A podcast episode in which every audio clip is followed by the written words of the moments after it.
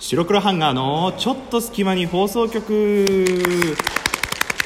さあ始まりました。白黒ハンガーのちょっと隙間に放送局。お相手は白黒ハンガーのピルクル土屋です。この番組は寝る前の数分間やスマートフォンをいじってる時間など皆さんの寝る前にあるちょっとした隙間時間に僕らのたわいもない会話を聞いていただこうというラジオ番組なんですけれども本日は特別編ということでなんと私ロケに来ております。まあ、どちらにいるのかって言いますと神奈川県の横浜市開港記念会館。でそこで行われている横浜フットボール映画祭にお邪魔してるんです。その中でえ今回はゲストとして映画「フートボールの時間」の監督を務めている坂本春奈さんをお呼びいたしました。坂本さんよろしくお願いいたします。よろしくお願いします。はい。いろいろお話をお伺いしたいなと思うんですけれども。廊下です。なんか。むしろ申し訳ないんですけれども。はい。まあえー、と坂本さんはあの本職はテレビの一応ディレクターをされてるっていうお話をお伺いしたんですけれども、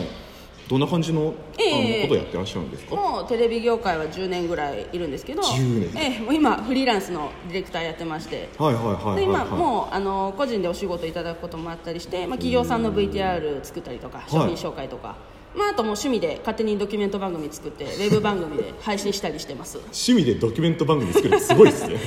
まあ本当にいろんなことをねされてる、もう本当に方だと思うんですけれどもそんな坂本さんが今回映画「フートボールの時間」ということで初めて映画監督としてメガホンを取られるということなんですけれどもそこでいろいろお話聞きたいなと思うんですけれども、はい。まあ、一番ちょっと僕の勉強不足なんですけど気になったことで映画のタイトルのそもそも「フートボール」って何なんですか、っていう。これはですね、まあ、ざっくり簡単に言いますと100年前のフットボール、まあ、サッカーのことですね。ああなるほどなるほど、はい、で香川県丸亀市では、まあ、100年くらい前ですね、フットボールのことをどうやらフートボールと呼んでた人がいるらしいんですよ。あそうなんですね、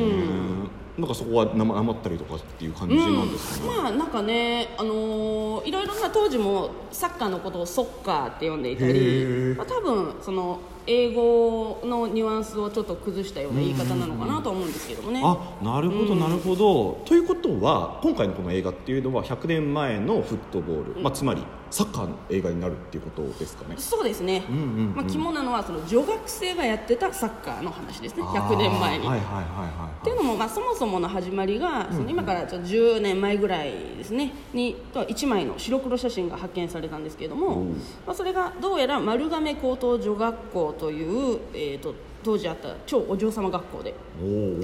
で、えーどうやら運動会のワンシーンを捉えた写真らしいんですけれどあもーその写真っていうのがあの袴姿でサッカーをやっている女学生たちの姿が写ってる写真だったんですね。時代を感じますね本当に、ええええええ。うん。でもそれまではこの写真が発見されるまではその女子サッカーの歴史って、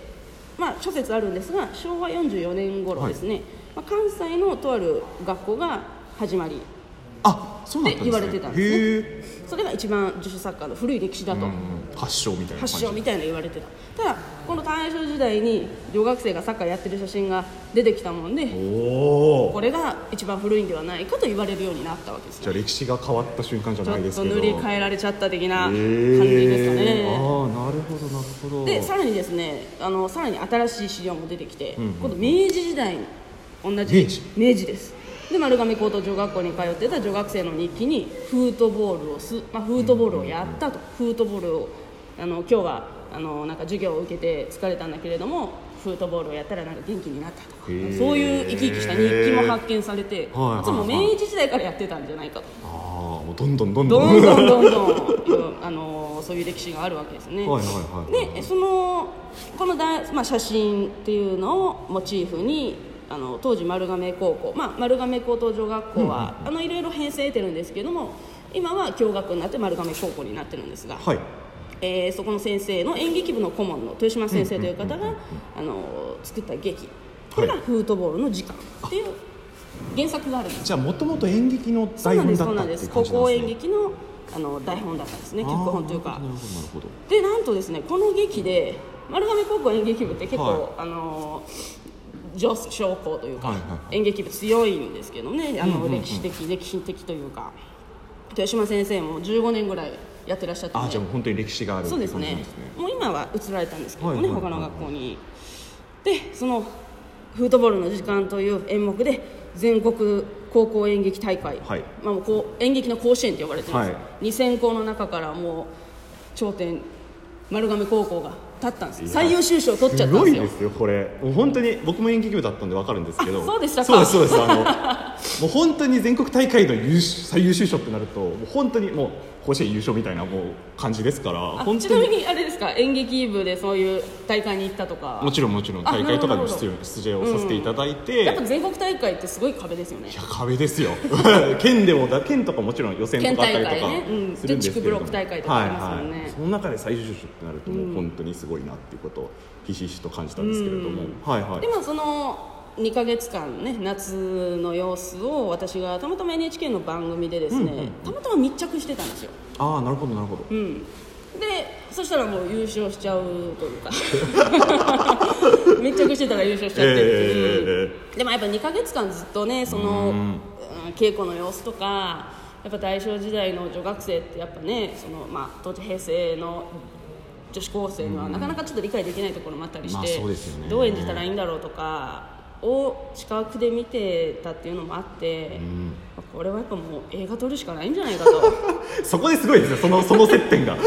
えやっぱすごい考えれば考えるほどすごい面白い作品だなと思って。で演劇だけじゃちょっと終わらせられないよってちょっと私の中で芽生えてきたっていうのもありましたね。坂本さんが火に心に火がついたってついいう感じ。ちゃった感じですかね。なるほどなるほど。本当にあの写真見てるとん。すごい表情が生き生きしてるんですよね大正時代のもう本当に私でいうとひいおばあちゃんぐらいの世代の方だと思うんですよ。でね、やっぱけ戦争もこの後経験されてる方なんあーですね。ね代的には。うんでもすごいサッカーやってる表情がもう楽しさが伝わってくるしなんかすごいパワーがある写真だなとずっと思ってたっていうのもありますね。なるほどなるほど、まああのその映画「フートボール」の時間なんですけど具体的にストーリーとしてはどういう話なのかなっていうのをよろしければ、はい。はいお聞かせ願いたいなってえ感じもう舞台はやはり丸亀高等女学校で。もちろんもちろんうん、で、えー、とそこであの史実的にもうん。体操、まあ、今でいう体育の時間にフートボールが取り入れられていたということは、まあ、一応言われているのでそういうちょっと時代設定なんかを元にしながら、まあ、いわゆるサッカーをフートボールを通じた青春群像劇。女学生たちのいいですね、うん、そういうところをえやはりあのもちろん演劇版でもはいはい。描かれているんですが、よりもうちょっと鮮やかに描いていきたいいなっていうのがあって。で実はさっきの写真以外にも当時の資料っていうのがあって、はいはいはい。学校の備品を管理する帳簿っていうのがあるんですあーね。はいはい。まあまあまあそうでですね。そうですそうです。であのサッカーの机を買いましたとか、うんうん。まあ、備あのいろいろもうでこれを壊れたんで破棄しましたとか細かく書いてあるんですけども、はい。やはりそのフットボールっていうのがあの当時でいうと1個8と今値段でいうと8万とか10万円ぐらいするね高級品ですよね。そうっすよそれ毎年数個ずつちょっとずつ買い足されてきたんですよね、で、まあ、十何個とかある状態だったんですがでも一説によるとその丸亀高等女学校の初代校長がはい。どうやらスポーツに熱心な先生だったらしくでフートボールに寛容だったのではないかと言われてます。ところがですねなんだ1919年の8月に突如退職されてるんですよ。8月にですか？8月なんです。あら。まあもしかしたらね病気だったのかもしれないしあーはいはいはい。なんか理由があったのかもしれないですけど、まあ、ちょっと不自然ですよね。そうですね。大体まあ4月とかに先そう生ですそうですよね。交代とかです。よ交代はそうですよね。でしかもですねその直後にこのフートボールが全部捨てられてるんです、一気に。えそのまあ高級品何万の高級するのが品一気一気に捨てられてるんです、で帳簿を見るとその OK を出した方こはこう公認の校長先生のこうハンコというかへー。許諾っていうのがあるんですよ。いやなんかきな臭いというか。うん。ひ非常になんか不自然というか、でもこはいはい。れ本当理由が本当に今は分かんないんですよね。あそうなんですね。うん。なんで捨てたのかっていうのはんあの出てきてないんで資料が、はいはいはいはい。で原作の方では、まあ、この事実っていうのを、まあ、うまくその当時の女性が置かれてた時代っていうのと絡めてストーリーにあの落とし込んであるんですよね。あなるほどなるほど、じゃああの、そのえもともと演劇であったのを少し、まあ、脚色というかいろいろいじって、まあ、映画化するっていう感じなんですかね。そうですね、まあ、そこのシーンっていうのはあの演劇の方でも結構肝になってくるシーンではあるので、ええええ。あのそこもよりね映像の方ではあのしっかり描きたいなと思ってますし、はい。まあ、やはりこの捨てられた理由っていうのをあの原作の方でもその当時伊田天とかの時代ですよね。やっぱり女子がスポーツをやるなんてはしたないっていう考えがまだあった時代だと思いますんでやはりそこがあったんじゃないかと原作者の豊島先生もちょっと推理をして書いているので、なるほど、うん、そういう、あのー支柱となるストーリーですとか、っていうのはあと伝えたかったメッセージですよね。演劇の方でも伝えたかったメッセージだったりそのテーマっていうのはあのしっかり受け継ぎつつただ本当にやっぱり最優秀賞取っちゃうような 作品なんで世界観とかはいはいはい。がすごく完成されたものなんですよね、であの世界観特にあの演劇版の脚本っていうのはもうやはり演劇でないと、はい。あの表現できないものとかもあるので、やはりそれを映像にするっていうところにおいてはちょっとやはりストーリーとかを脚色を加えたりとか、あとは各キャラクターですよね。主人公をはじめ出てくる登場人物たちのあの性格だったり家族構成だったりっていうのも深掘りしてストーリー展開していきたいと思ってますんで、はい。まあ、それに合わせてちょっとあの